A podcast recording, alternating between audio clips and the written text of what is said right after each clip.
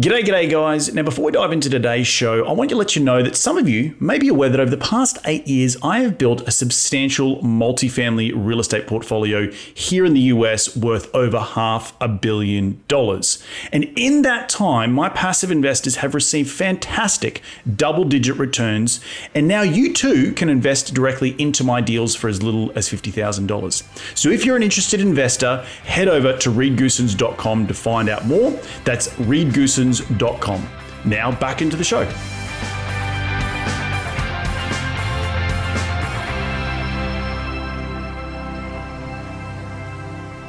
Don't invest in a market just because it's hot or it's trendy, but know its uh, exact valuation. Have a percentage, whichever way you derived it in your own approach.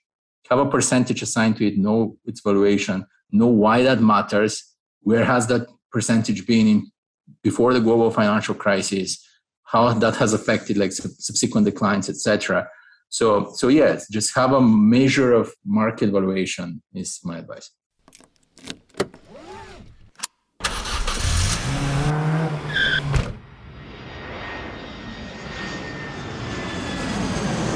Welcome to Investing in the US, a podcast for real estate investors, business owners, and aspiring entrepreneurs looking to break into the US market. Join Reed as he interviews go getters, risk takers, and the best in the business about their journey towards financial freedom and the sheer joy of creating something from nothing.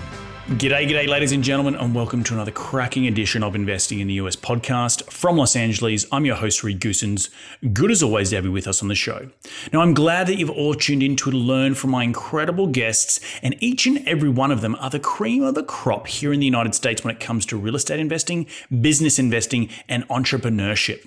Each show, I try and tease out their incredible stories of how they have successfully created their businesses here in the US, how they've created financial freedom massive amounts of cash flow, and ultimately created extraordinary lives for themselves and their families. Life by design, as I like to say. Hopefully, these guests will inspire all of my cracking listeners, which are you guys, to get off the couch and go and take massive amounts of action. If these guys can do it, so can you. Now, as you know, I'm all about sharing the knowledge with my loyal listeners, which is you guys, and there's absolutely no BS on this show, just straight into the nuts and bolts. Now, if you do like this show, the easiest way to give back is to give us a review on iTunes, and you can follow me on Facebook and Twitter by searching at Reed Goosens.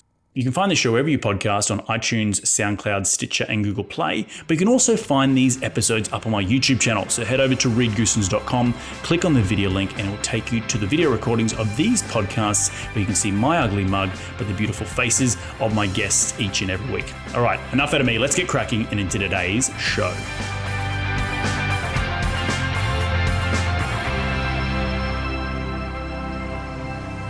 Today on the show, I have the pleasure of speaking with Stefan Tsvetkov. Stefan is the founder of RealtyQuant, a company that brings data driven and quantitative techniques to the real estate industry. He's on a mission to add massive industry value through education, investment, technology, and analytics. He is a financial engineer turned multifamily investor, he's an analytics speaker, and he's a live webinar host. And he holds a master's degree in financial engineering from Columbia University. And during his finance career, he managed over $90 billion in derivatives in portfolios. I'm really excited and pumped to have him on the show today to share his incredible insight and experience with us. But enough out of me. Let's get him out here. Okay, g'day, Stefan. Welcome to the show. How you doing today, mate? Yeah, here, Reed. Thanks for having me. Mate, my pleasure. Uh, great to have you on the show. I was on your show a little bit earlier mm-hmm. uh, in the year, or maybe it was even last year. It was really good to see you again, my friend. Before we get into your background, can you uh, also you, what you're passionate about, I should say, mm-hmm. can you tell us how you made your first ever dollar as a kid. It's, I ask all my guests this question, and it really helps sets the stage for how you grew up in in and around becoming an entrepreneur. You know, that would be like in college. You know, that would be that that wouldn't be even as a kid. Like I, yeah, I probably kind of I I went to Columbia in New York, and I like I rented like an apartment, and I kind of I was living kind of rent free from basically renting to my roommates. It was kind of a silly thing to do at the time, but I thought it's you know there's a difference I thought in the market rates between, and so I think that was actually the first like check that I collected. So it was kind of was actually I mean coincidentally I didn't I wasn't in real estate for like ten years after at all. but uh, but it just coincidentally was actually a real estate check. And that was through house hacking your rooms in the unit that you lived in. That was kind of yeah. That was just kind of being a like the master person on the lease and kind of like roommates. Subletting. Yep, uh, yep, yep, subletting. It's not yeah it's um yeah i don't recommend it for people. I was i was 22 i didn't i didn't even know if it's uh, permitted or not permitted to do but that but was i remember it. actually collected like my first check if somebody actually owes somebody actually pays me. That actually helps you know my rent and whatever and it's like uh you know that was the first business income Mm-hmm. That's that's incredible. Walk us through your background, Stefan, because clearly you, yeah. you, you have you, where you're from. You're not from this country like me. You've yeah. got a weird accent. So walk yeah. us through your upbringing and then the sort of the coming to America story. Yeah, yeah, right. Yeah, so so I'm Eastern European, Bulgarian specifically. Um, I came to the States at 22, so I came for my master's. Um, like I did financial engineering masters, you know, kind of like pretty routine. I continued into a finance career, um, you know, for about a decade. So so so that's how I mean, I I wouldn't say I immigrated per se here. I was kind of like I was looking at different schools. You know, I wanted to study in the UK or here or Switzerland. I was kind of like working between different places, and just was more like a choice of okay, the school that accepted me. okay, maybe that's going to be the best choice. So that's that's what I did at the time. Awesome. And what what has been? You, we talk about financial engineering in your introduction. So what does that even mean? Like for those people out there, like I, am an engineer, I'm a structural engineer. That's my my background. I can put things together. I can build things. There's there, there's mechanical engineering. They put you know, cars together and make things turn. But financial engineering, what what what the hell is that? well, um, I mean, if you think of like like some of these schools, they have like know things like operations research departments and there's let's say like people studying phds in that or like industrial engineering departments. And so they use like certain mathematics methods if you will that are somewhat more applicable to finance. And so if you mm. think like things drawing out of operations research like stochastic processes and stuff like that and you know like most of the audience probably that would sound would be new to them. Um, but in a way uh, it's really any math and coding and technology that was found applicable to finance through the decades, things like option pricing, and the most famous thing like Black-Scholes equation for pricing options. So it's kind of like what's driving like some of the financial industry. And um, it's just quantitative, like math applied in finance, basically. Mm, interesting. And can you break it down for the listeners into what it means? What do you do on a day to day basis? Clearly, you're very good with maths, you're good with, with numbers. How are you looking at numbers in a way that helps other businesses break it down into its parts to say, yes, this is this is what you should avoid, or or, maybe just give us a, an overview of what your day looks like in, in the financial uh, engineering world. Sure, yeah. And just to clarify, Reed, I uh, so that was like that was my prior career. So I came out of a financial engineering background, and I'm a full time real estate investor now.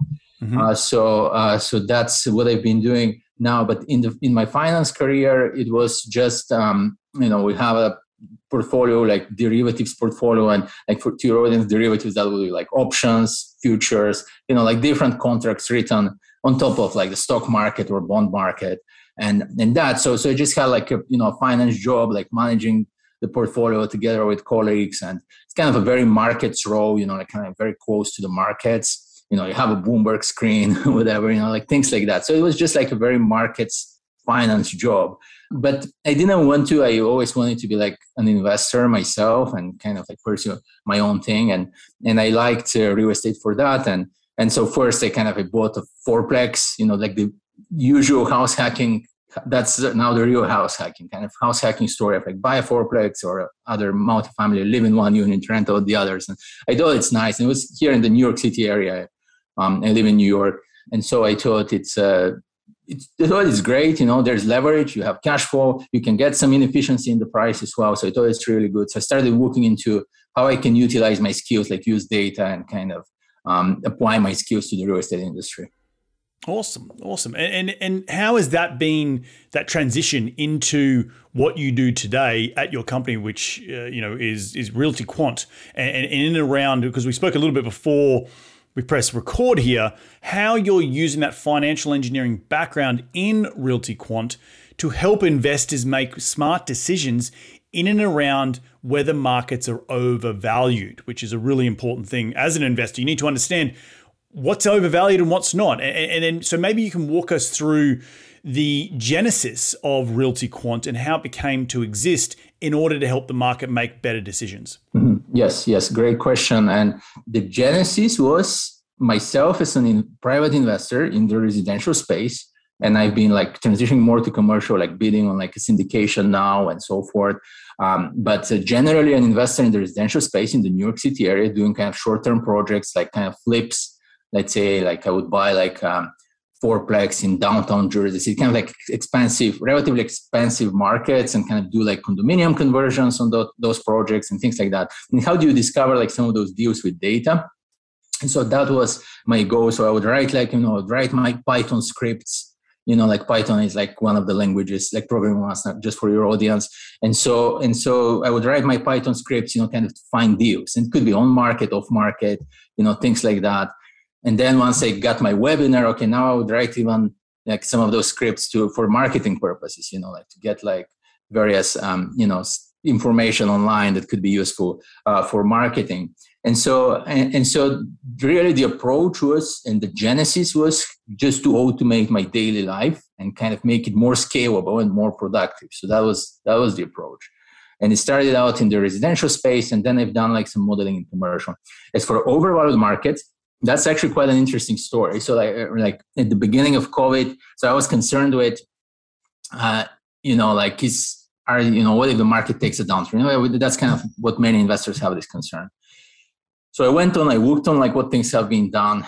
And I found like you know Ingo Winzer at Local Market Monitor. It's like something Neal Bawa uses, for example, like their their service. And I looked up Bloomberg Economics and like a few other sources. And and so what I did is I built like a a model myself that was uh, just pretty simple, really, a linear regression model based on like real estate fundamentals of population, income, and housing supply. And kind of income plays a pretty key role.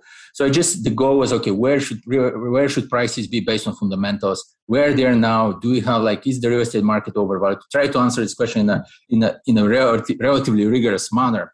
And what I think I did a little bit further than some of the other guys. For some reason, they never were quoting the predictive power of this thing, such as how well did it predict, for example, the downturns post the global financial crisis.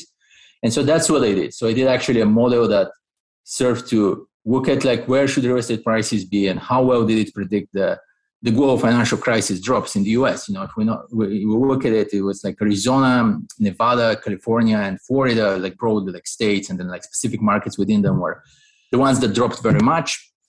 And so I did a study that, okay, they dropped like 40, 50%.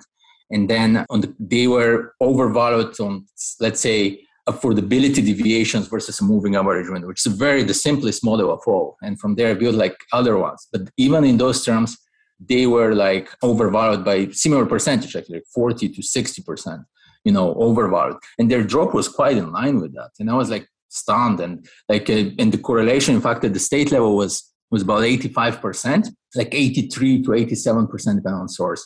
And so it was quite interesting to me, okay, that people before the global financial crisis, and I've interviewed syndicators and like other investors and some of them who were around at the time, and they were all saying, okay, you cannot predict it and so forth. And yeah, sure, you cannot predict the magnitude of, that, but to diagnose like the an overvaluation is actually uh, quite statistically fundamental kind of invalid and, and doable. And the reason is, I mean, real estate is a fundamental asset.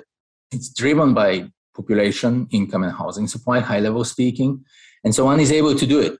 And so that's what I did. So it had like, it showed that, okay, the very overvalued states in this framework uh, dropped dramatically over a period of four years after the states like Texas at the time. Texas was 5% undervalued in this framework, barely dropped, had a 4% dropped drop and i was um, you know saying to people okay it's like actually like the mm, places that were undervalued. And again i'm speaking of states just to have this for 2700 us counties and one can do it at zip code level etc but uh, but really um, you know just like high level discussion. And so there were like 10 states at the time that were undervalued. And um, they dropped only 4% during the global financial crisis, I found this is crazy because I always thought, okay, that's like a big crash in real estate. It's like the biggest crash in U.S. real estate history. But actually, no. It's the only places that were overvalued. They dropped, and they dropped according to their overvaluation. And so real estate is a very stable thing, it seems, that has like a different downside risk profile than finance. And so it only drops if it kind of enters a bubble. And otherwise, it would kind of stay the same. And like some examples of that are like, um, you know, some of the poor states like West Virginia or Alabama, Mississippi, where, okay, they're not strong markets, but they're, or markets they are not strong, but, but they actually have very little downside risk and they barely ever drop. And so, and so that's like quite interesting to see because it's a different dynamic in finance where we have penny stocks, you know, kind of undesirable stocks, let's say, and they will have very high volatility. But it's not the case in real estate because that's people's housing. You know, they don't just sell their homes if something happens. And and and so that was an interesting observation. So undervalued states didn't really drop. And so that this was one study they did. And so this is one product um, we have at my company, Realty Quant, which is like market valuations data. Because what I wanted to do is, okay, investors, they pick their markets based on, you know, population, etc. like whichever growth factors they want to use to pick their markets. But nobody has a downside risk measure. And I thought, okay, well, I should put out a downside risk measure that has statistical validity. Um, I mean, like correlation on county level, like for 2,700 counties, was like around 75%, which is less strong than the states. Much harder to predict smaller geographies, you know, but but still pretty strong and you know and pretty valid. And so so that's one thing I did. And from there, like I was kind of kept started tracking it. So that was at the beginning of COVID, and I started tracking okay quarter by quarter quarter where is it evolving. And US real estate was really fairly valued at the time. In COVID, you mean? Yeah at the beginning of covid so if one computed let's say like in simplest terms like price income deviations you know mm-hmm. or did like some of these other like other approaches um, and you can list them out but sort of it's just really like fundamentals like where should prices be based on fundamentals how much are they deviating off relative to that and and just testing it actually and testing it and seeing what has been predictive for because we have this great i mean it's a negative event of the global financial crisis but can help us see a somewhat of a worst case scenario you know what if there was no drop, drop at all? There's like nothing to calibrate really too in a way. And so that's kind of like a useful precedent if you will for at least for a correction scenario. Now maybe a correction is not going to happen but it's kind of like useful to have.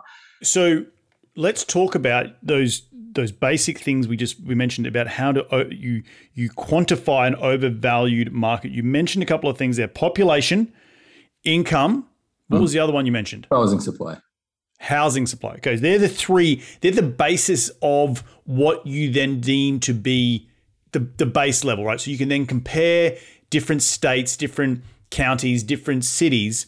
So now let's go fast forward to where we are today, right? So we're using this, we've got this baseline data, we've, we've looked back at 2008, now we're in 2022. We've had a huge increase in valuation of properties, both single family and multifamily and you know industrial mass on the just on the multifamily side, I'm seeing you know doubling in prices compared to pre-COVID pricing on a, on a, on a price per square foot or a price per pound, price price per unit. You know, and I use the analogy all the time. I just sold a deal. I bought it five years ago for eighty thousand dollars. I predicted it would get to one twenty five, so a fifty percent value over five years. I sold it for one forty eight, one hundred forty eight thousand dollars a door just recently, yeah. like like two weeks ago. I've seen deals in other markets where pre-COVID, too early, late 2019, sold ninety thousand dollars a door. Now they're selling for one hundred and ninety thousand dollars a door. What's happening? Because you you talk about these markets: Phoenix, uh, Austin, Dallas, Raleigh, uh, Tampa, all these markets, Denver. Can you quantify what's happening?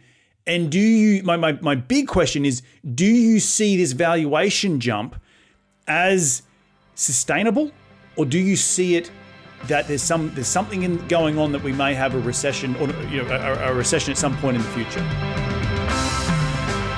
For those of you who are interested in staying up to date with all the latest happenings in my business, or to learn more about passively investing directly into my multifamily value add deals, then head over to reedgoosens.com and sign up for my monthly newsletter. By signing up, you will automatically be notified about my new up and coming investment opportunities. You'll be able to stay up to date with all the latest real estate news here in the United States and much, much more. So head over to reedgoosens.com and sign up today. Now, back into the show.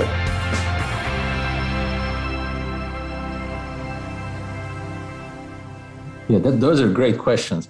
And actually, like, just to start like great, I mean, you're you've seen, let's say, like your asset like grow like double in like per unit uh, per door value let's say right? And i mean in, you know you know there was like very high rent growth. And so I mean, you, you know i'm sure for your specific asset is it rent growth? Is it cap rate compression that's causing it or like a mix of both. of right? A mix of both yeah, yeah. right? That's yeah, so that's what's like let's say superficially or how to say like uh, that's what's driving it. So we know there has been cap rate compression. We know that. Now why is that happening right? So let's say um, so with the you know like and we talk about like money printing and inflation kind of like some of the asset inflation that's causing.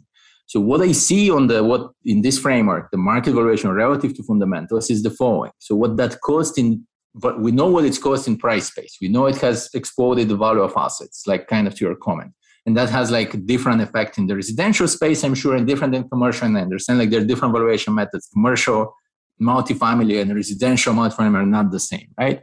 That's understandable. Even though they have like relatively high price correlation, by the way, like about 91% like over the long run, but but generally they're not the same thing. And in the short term, they're not the same thing. But so what's causing it? Like, so if we look at like us, the asset inflation that happened, let's say with the printing. So what does one see um, in valuation space? So not in price space, in valuation space. So what I saw in valuation space in the second and third quarter of 2021 is that US real estate went from what was a fairly valued, broadly speaking, fairly valued across the U- US. Uh, and that was actually the narrative of Bloomberg Economics as well. Like they were posting like their articles for different countries, and they're showing US is fairly valued, and Canada very overvalued. No, you're Australia. I think like Australia and New Zealand were actually overvalued in real estate.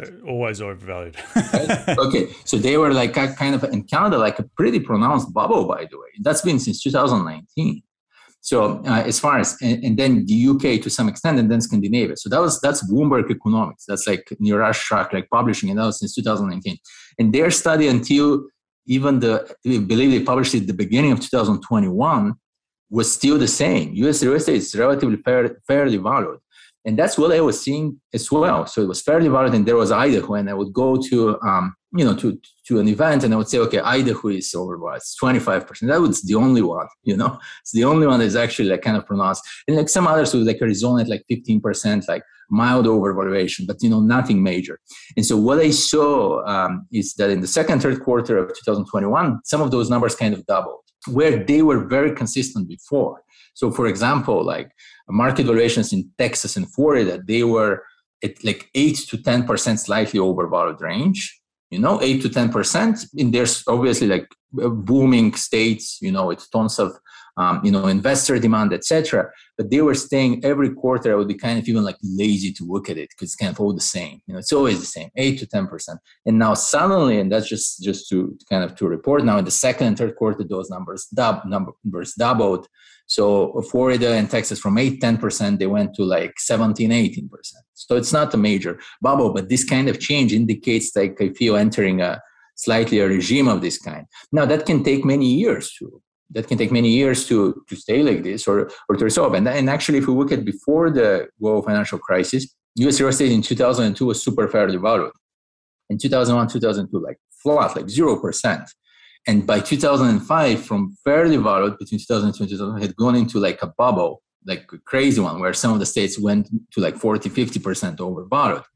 And so, hmm. and so that was, and then specific cities, you know, like even more and so forth. So that took like about three years. And then this COVID bubble, you know, like kind of burst like only two years later. So it can take a while. But what I see myself, like with some of the discussion of inflation, like some of what you were saying, okay, like you see like per door prices kind of double in the commercial space. And we've seen that a lot in the commercial space recently, like some really um, high end, you know, high uh, return exits, you know, and, and which is which is amazing. So so, so that's amazing. But but uh, what it really means is asset inflation is exceeding the fundamentals and it really means that, okay, some of the mini money printing resulted in asset inflation, but, but wage inflation wasn't quite there. Because if we take like Arizona, so the reason why, um, like I said, that some markets kind of doubled in valuation, if we take Arizona as an example, was at 15% for, for years before.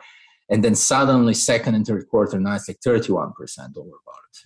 Wow. Okay. So, so just to recap, you're saying historically these markets have been slightly overvalued and you're saying slightly being 8 to 10% but now you're seeing arizona's strong ones the strong ones were slightly yes the strong ones um, like florida and texas yeah they were 8 to 10 for four years before they went to 17, 18 at the, the end of third quarter of last year. And I, I haven't updated and year end yet. the governmental data is super slow and that, but uh, but you know, yeah. So you know, like it's kind of like a quarter back or like several months back.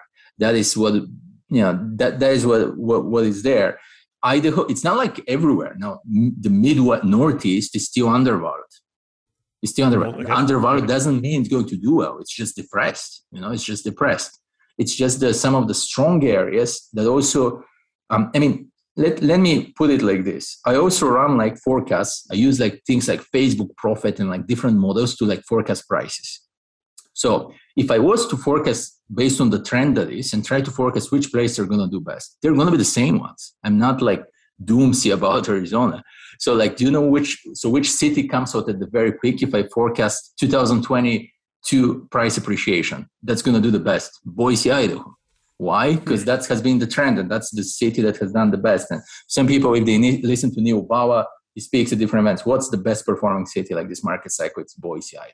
Okay? And then we have Phoenix, and then you know, and so forth, and Denver, Denver Colorado, etc. And so, what's the best, the highest price appreciation forecast? Boise. What is at the same time, simultaneously, the most overvalued place that has the biggest downside risk?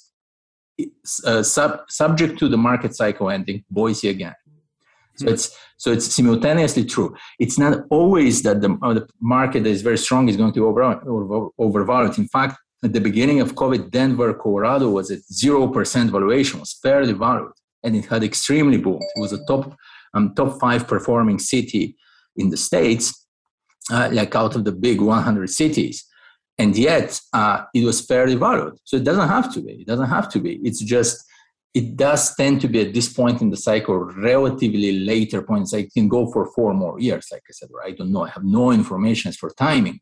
But again, like being already 10 years into a price growth, um, you know, cycle, uh, it does tend to correlate that the very well performing markets at some point might become overvalued, especially if there's things like money printing and so forth. And so people tell me like, okay, if there's money printing, you know, like you hear the narrative, it's good for hard assets. Yeah, of course it's good for hard assets. It's assets. It's true. It will. People are going to make a lot of money right now, which is amazing. But there is this perspective to keep on the back end to know, like for the end of the cycle. So, so it's not again like I would invest now in Florida or in Texas. I would just kind of try to manage my horizon and track those metrics quarterly and see if they go totally out of whack or something like this. And what, what do you mean by track those um, metrics quarterly? So at every point of time, you can have a price where real estate should be, like based on its fundamentals. Like, like I said, this regression-based study. So you can have, and, and then what is the over valuation under fair overvaluation relative to that? What percentage is relative to that? So tracking this quarterly is um, is you know basically I think like what is useful in my opinion for um, for investors because it, it can change. So it can go into a very different regime like kind of like some of the comment in 2021 kind of things entering a little bit different regime. it's not so bad yet. I'm not saying it's, it is but uh, but it's just in some of the western markets um, you know specifically idaho nevada utah arizona and colorado. Those are i would say the five that kind of things started entering a little bit of a a little bit of an artificial regime, it seems. And it's also because wage growth didn't really didn't match all that. Thing. You know, there's like all the money printing, the result in asset growth, but it didn't result in wage growth. Wage growth in the first half of 2021 in Arizona was one percent, hmm. actually.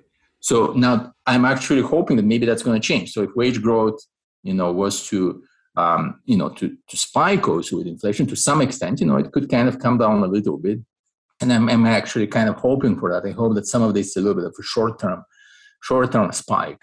But yeah, and you know, really for cities, like I can mention, like I mean, Boise is like the one that is kind of very pronounced. I've spoken at that since already since 2020, kind of like about Boise.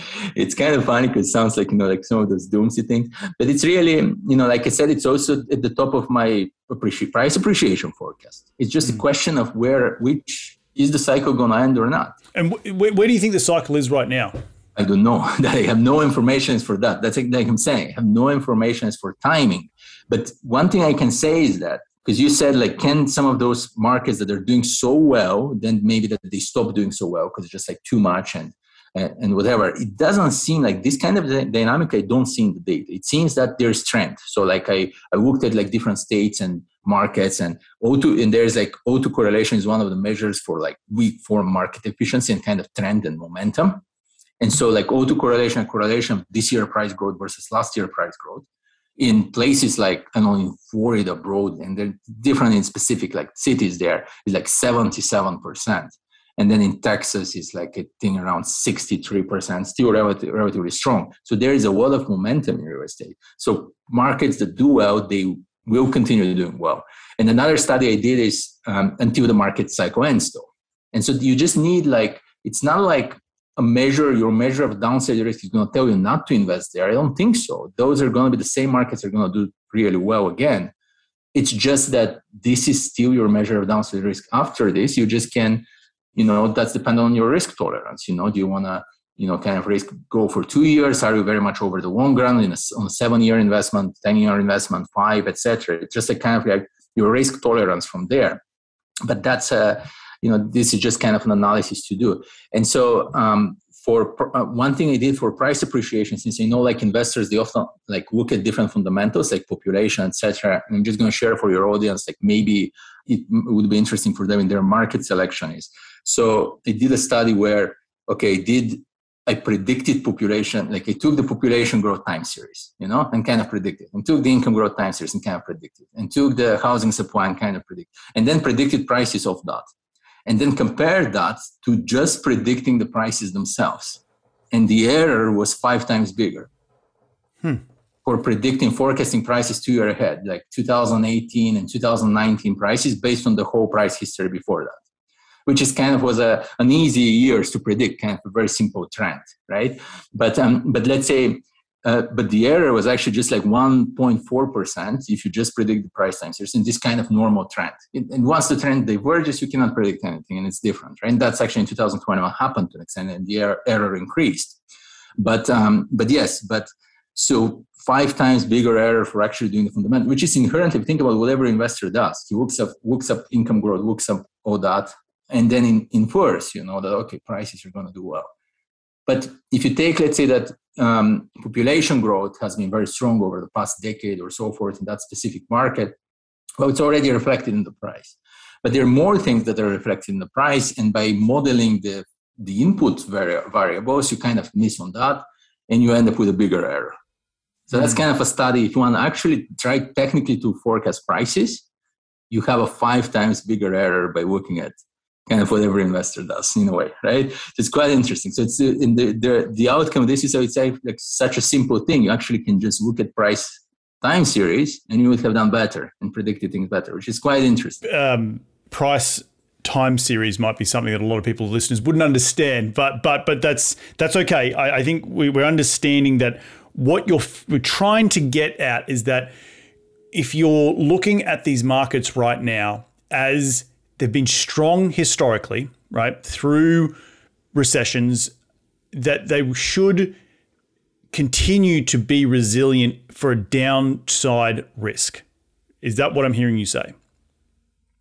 Um, like, like take your Denver, take your Austins, take your Charlottes, mm, that they've seen what because that's really the fundamental no, question here, right? No, no, not not like that. No, actually, no, because you're saying um, you're saying the ones that are on the price appreciation strong, that they would be resilient on the downside risk. Correct. This is, I know, yeah, this is kind of, mm, that's not what I see in the data. You know, one could think intuitively that that could be the case. Right. No, it's actually, in fact, the opposite. It, it, and in fact, some of the strongest markets at this moment, they carry the biggest downside risk at the same time. Mm.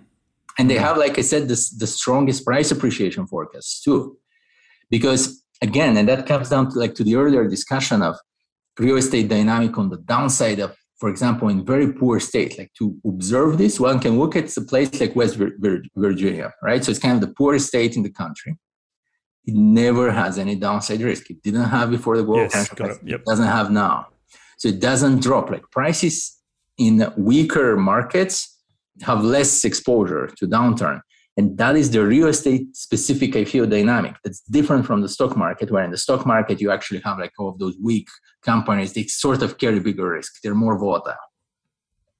And in real estate in that sense it's not and that can be seen in another way like i used to like look at like volatility uh, in different real estate markets and that's one of the ways i was trying to predict actually this kind of downside risk and i looked at foreclosure rates and others in foreclosure rates another thing that doesn't predict by the way the kind of like hmm. leading foreclosure rates also don't predict like downturns because for example a very big foreclosure state is the state of new jersey but it's very undervalued right now and it's just not going anywhere those prices cannot drop because it's nobody wants to invest in New Jersey. And, and, so, and yet it has the, the highest foreclosure rates, you know, in the country. Hmm. So it's not a leading predictor. And it's also like foreclosure rates, they're very low when you're at a very favorable market cycle point like now. So they're like, okay, it's the highest one, but it is very low for foreclosure rates overall. So it might shuffle, you know, and change later. Um, but really, it's not a predictor in this sense. So yeah, so volatility, like I looked at, and so like even places like those poor states that don't perform well, they may look good in risk-adjusted terms. You know, like when the way in finance people would look at like price returns and then scale returns by volatility, they might look somewhat favorable, but that's illusory. That's not useful. I think in a genuine sense, every investor knows intuitively which have been the strong markets, the markets to the west and the markets to the south, and in the, you know this market cycle. But and so and so volatility and this kind of risk perspective and downside in real estate is quite interesting. And no, unfortunately, it's it's it's the strong, you know, like strong performing markets that are exposed. Some of them may not be very exposed. And even like, you know, Atlanta, Georgia, Atlanta is, is a strong market. It's not overvalued. It was actually fairly valued as of latest. Um, what are some other? I mean, kind of average strong market, but somewhat popular with something something like Louisville, Kentucky's was I think hmm. even slightly undervalued. Was still fair or undervalued. So there, there are places that are. There are places that still are working okay in valuation terms. We take like something like the state of Indiana. It has done performed well in price terms this market cycle. Now, not as good as the Western markets, of course, but it has had healthy appreciation, healthy, you know, not like stagnant appreciation. And and so and yet is fairly valued. So that's like another example. Um, so so it's not like super many or super attractive markets that at this point have left, you know, kind of a low hanging fruit, you know, to pick. I would say they're kind of few and they're like not so, you know, not so exciting in a way. It's like more like those average ones, but it becomes like this risk selection of do you want, do you want to have downside? Like, how do you get downside protection, for example? If you're in an undervalued county and an undervalued state, your prices are basically not going to drop. So that was the case. If you look at like Vinney Chopra was at my webinar. He bought like his first syndication in 2008. So his syndication had a crazy high IRR of like 45%. Apparently, it was a great deal. Okay, that's separate. The deal was great. Okay, had like a very, very, very good deal. But he bought it in 2008, the peak. I mean, there are so many people who um, who purchased it around the time, and um, you know, like you know, like Rod Khleif. He has like his lecture about losing 50 million, then gaining 50 million, right? You know, this kind of thing. And there were many people like that who lost like the majority of their net worth during that time, but they were not in Texas. They were not in mm-hmm. Texas. They were in Florida. They were in, you know, uh, perhaps Arizona or, or in other places. And so Vinney Chopra, he buying in 2008, that didn't hurt him at all because there was no drop at all. There was like, I mean, about 4%, like with incomes, because incomes dropped 4% and so forth, but it was negligible. And if you bought an asset that's undervalued, that's going to perform well, you're not even going to see it in your P&L or, or anything.